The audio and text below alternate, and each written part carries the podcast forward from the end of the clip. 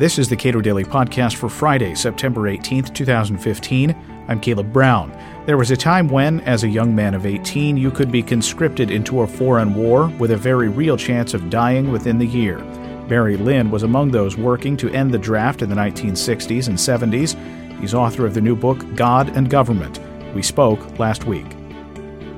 Prior to 1973, we had a, a very real possibility, if you're a young man who's able bodied, that you would be drafted.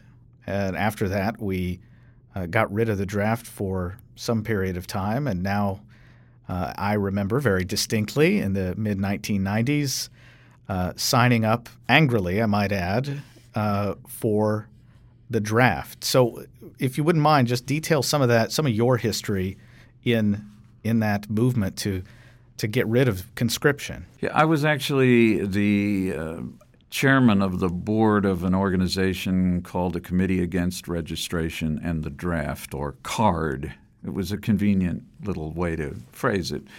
Um, this was a, at a time when the possibility of a return to the draft or mandatory national service, which in my judgment is, is even worse than the draft from any kind of moral or political standpoint, uh, this was a real possibility. And there were people, Democrats and Republicans, who wanted to go back to this, wanted to reject the idea that service was something you did if you volunteered for it, and the military was something in which you served if you volunteered to do it.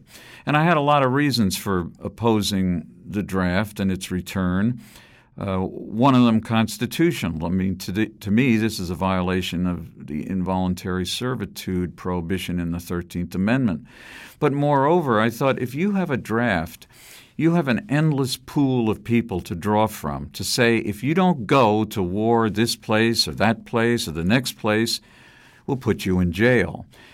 And notwithstanding the fact that some people have changed their mind and said, oh, yes, but look at all the opposition there was to the draft. We wish we'd see that kind of opposition to anything on college campuses. The truth is, we had a draft and we were still in Vietnam for over a decade, so I'm not sure that's much of a reason. I am quite confident if we had conscription today, we'd be not just fighting in Afghanistan, fighting in Iran, fighting in Iraq. We'd be in Iran, we'd be every place that anybody, Democrat or Republican, insists we have to be there. And as a person who is, relatively speaking, not only a pacifist but also a non interventionist, the draft to me just gives you all the people you could possibly need to go to all the places you shouldn't be in in the first place. Now, there is some evidence that uh, mostly men who were in Congress uh, in the, the 50s following Korea and World War II were among those most hesitant to support intervention abroad.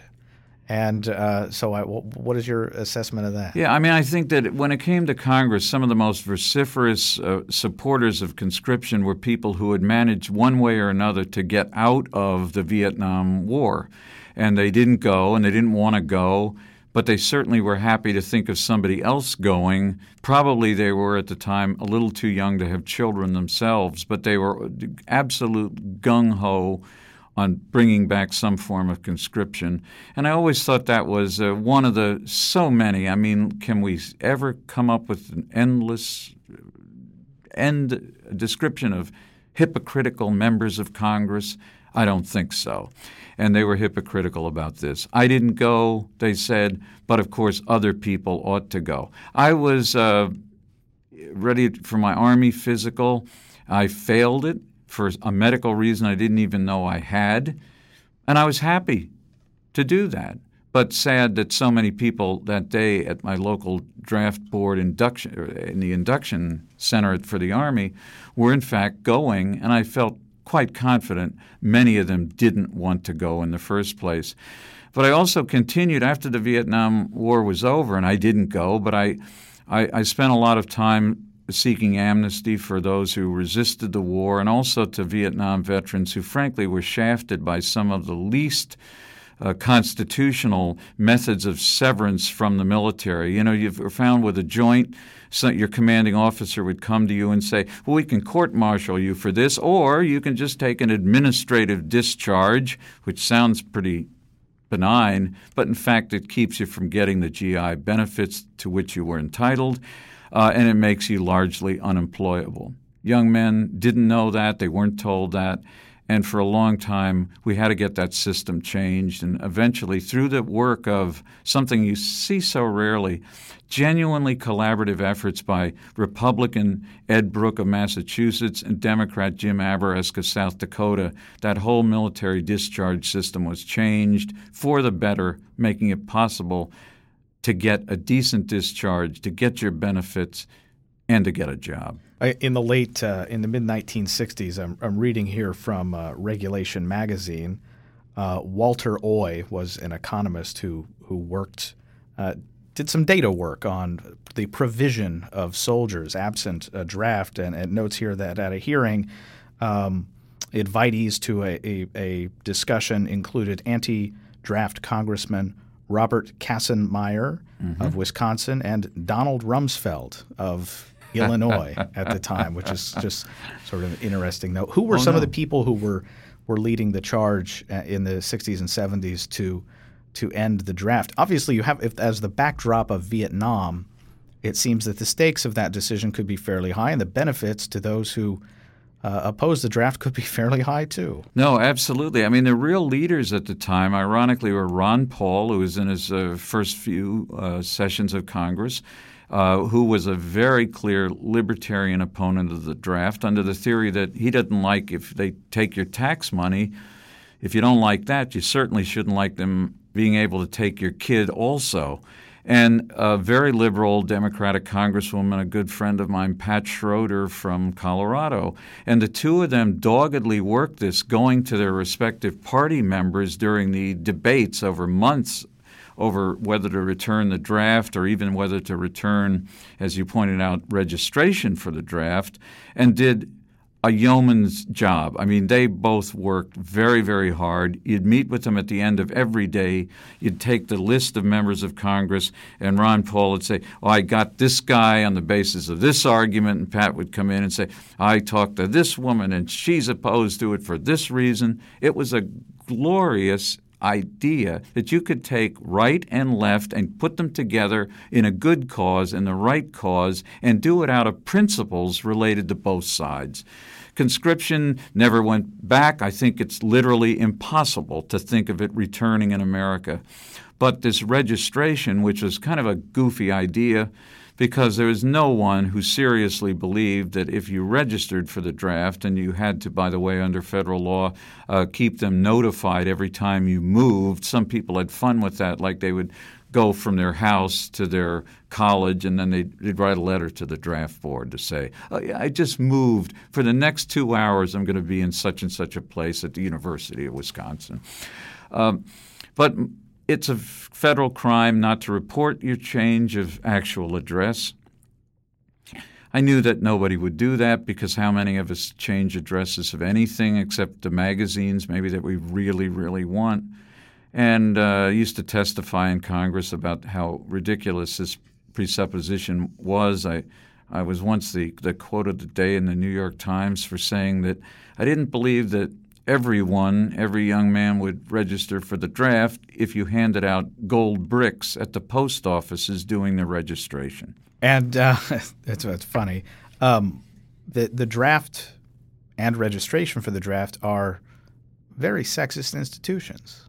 There are all sorts of penalties applied to young men who that's right who who don't register, um, and well, what do you make of that is in a modern era? Well, there was very briefly a decision right before registration began by a federal court that said if you're going to start registering next week, uh, you have to register women as well as men. And I have to tell you that uh, there was a, a divide within the feminist community about this issue, but I think in general, the view was it's better that we're all included among other reasons, so we can all say no. And uh, that was unfortunately a decision that was overturned just a matter of days before the draft began. So the Supreme Court of the United States eventually decided, uh, in a case uh, involving the Selective Service Director at the time, Bernard Rostker, that um, you didn't have to do this. You didn't have to include women in a registration or in conscription clearly a wrong-headed decision on the Constitution and an insult to women, uh, but one in which uh, we thought, many of us thought, that this might be the kiss of death for the whole idea of a male-only draft. A majority of Supreme Court members said. Uh, no, it's not.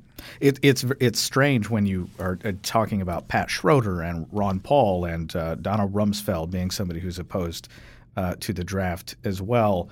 Uh, Ted Kennedy was a notable supporter of the draft. So when Jimmy Carter, as president, uh, gets the registration instituted, what was the partisan alignment there? Because it just seems very odd. I think uh, Ted Kennedy, uh, whom I was a big fan of, of, Ted Kennedy's, and in my most recent book, there's a little chapter about about him. But he uh, he had mixed feelings about it because he knew that as soon as you introduced anything like a an exception, an exception to the fact that all men had to go into the draft pool, all of them had to be open to conscription. As soon as you start to create one exception, then you almost guarantee an abuse of that exception. For example, conscientious objectors, and I worked with them for a long, long time. But conscientious objectors uh, during most of the Vietnam War, first of all, they had to have a religious reason to object, which was declared unconstitutional eventually. But they also Me- meaning that narrow that exception. narrowed exception because the exception had to be expanded to to people who had a secular view, but a view in opposition to war in any form, which reach the level of a religious commitment for people who had a religious objection to war in any form, and that was a sensible decision. Unfortunately, the Supreme Court also was challenged by a young man who was a Catholic and who believed, as most Catholics do at some level, that there are just wars and there are unjust wars. The statute for conscientious objection said you had to be opposed to war in any form. So he came in and he said, wait a minute, look, from my religious background, I can make decisions. What is morally responsible? What is unjust? And they said, no, we can't do that. So it's kind of statutory construction. But when you think about it, if you're going to respect someone's religious conscience, you pretty much have to understand that those that conscience is going to be expressed along the lines of whatever religious faith or secular tradition they come from, and that ought to matter as much as somebody who said, Yep, I'm a Quaker or I'm a Mennonite, and we oppose war in any form. Most people don't feel that way, they don't act that way. But that, for a long time, was the only standard by which you could become a conscientious objector. That and writing a treatise uh, on the theory uh, that you were uh, why you were opposed to the war in any form, which usually required a, a major, thick essay. If you didn't know somebody to help you write it, you probably didn't get it. If you were poor, you didn't have access to those people. You weren't in college, and you didn't get your conscientious objector status. So, uh, money uh, and privilege always means something, and it does in systems of conscription because nobody is ever going to create a system where everybody has to go. You mentioned every able bodied man. As soon as you draw an exception and you say, well, I mean, we mean uh, if you have flat feet, you don't have to go. And then doctors come out and say, yep, this man's feet are flat. Psychiatric disorders. It was actually impossible during the years of the Vietnam draft to, to enter the military if you were gay. So you could say, well, I'm gay and get out of it. Uh, most people, of course, at that time, in the culture of that time, thought that that would be the kiss of death for their employability forever and didn't do it. But some people said, all of a sudden, I feel a same sex attraction. All right. Now, in your book, you talk about other uh, instances where freedom of conscience interacts with government. Uh, Could you mind detailing one of those for us? I think one of the things that happens when government gets into the religion business, first of all, it, it always picks uh, winners and losers. That is to say, it always decides that something is going to be the most important religion, usually for their own reelection purposes, and therefore they're going to give it a special blessing or give it some more money. And effectively, a lot of people who would otherwise consider themselves kind of libertarian who believe that companies, for example, ought to succeed or fail on their own merits, not because of handouts from the government, feel very differently when it comes to religion. Then all of a sudden, of course, Christian charities should get money from the government. Many of us think charities exist for a purpose that is, charitable functions. That means you go to the people who like whatever you're doing and ask them for the payments. But since George Bush uh, put into effect something called the faith based initiative, something that uh, President Obama has not substantially changed since that time, now we find even more money going to people who run operations that are religious in nature, religious in character, ostensibly believing that you can draw a line between a religious function of your religious charity and a secular function of your religious charity. I think that is doggone near impossible to do. And on principle, if you have a charity, if you want to help the homeless, if the government decides that's a priority, fine. If you have a little homeless shelter run out of the Baptist church basement, I don't think the government ought to be subsidizing that at all. I worry about big religion, arguably more than I worry about big government. But when the two collide or the two join in so called partnerships, then we have the worst of both worlds. Barry Lynn is Executive Director of Americans United for Separation of Church and State.